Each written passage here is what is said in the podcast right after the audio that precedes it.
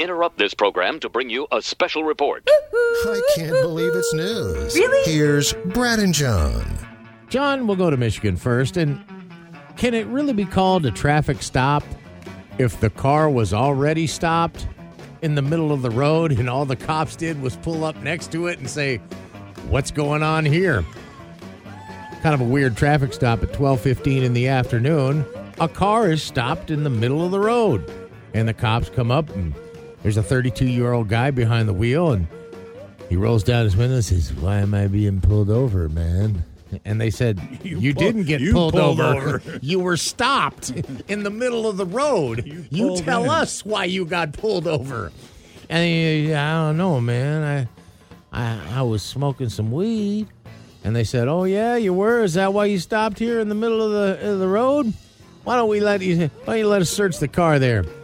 They found 35 grams of methamphetamine and some drug paraphernalia in the car, too, in addition to the marijuana and the driving infraction. So he's got a trio of things to answer for there, but you're making it too easy for the cops at that point. And before we get to the 911 calls from Whidbey Island, how about one that came in in Pend Oreille, over by the Canadian border in eastern Washington? The um, Washington Department of Fish and Wildlife officer, Mr. Erickson, was called and responded to a 911 call of human remains found in a cave. The reporting party reported finding remains while paddleboarding inside a cave on the Pend Oreille River. Officer Erickson and a detective took jet skis to the cave entrance and swam inside to investigate. What appeared to be a skull could be seen at the bottom of the inside of the cave underwater. So, Officer Erickson ends up diving down to get a closer look using some goggles that he'd gotten from some other boaters. And the remains ended up being a plastic skull beer bong that someone had stuffed full of rocks and sunk to the bottom to prank people. The WFD, uh, WDFW says they didn't know how well that trick was going to work because they had people freaked out for a little while, but it was a skull beer bong that was at the bottom of the pond. Okay, beware the. the- They probably took that thing out of there. Huh? They didn't want to get any more 911 calls. Well, the cop pulled it up like Yeah. for the picture. He's, you Look can see him. He's coming up out of the water with the goggles and stuff on. And he's holding up this skull. we can't have this. No. Let's go to Whidbey Island.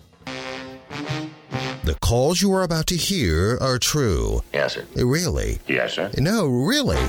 It's Whidbey Island 911.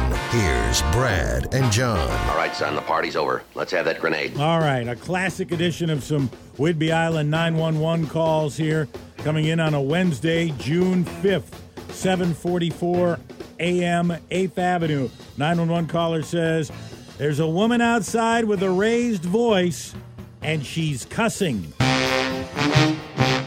Wednesday, June 5th, 9:45 a.m., 8th Avenue. 911 caller says, "I got a wanted person over here right now." but they're not causing any problems.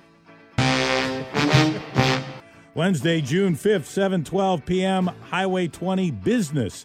911 caller says, "Get the cops over here. Something weird is happening in our parking lot." Thursday, June 6, 1:44 p.m., Pioneer Way business.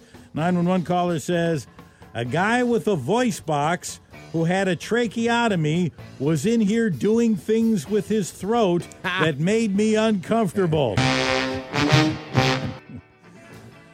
Thursday, June 6, 6:54 p.m. Berwick Drive. 911 caller says, "My dog just bit me."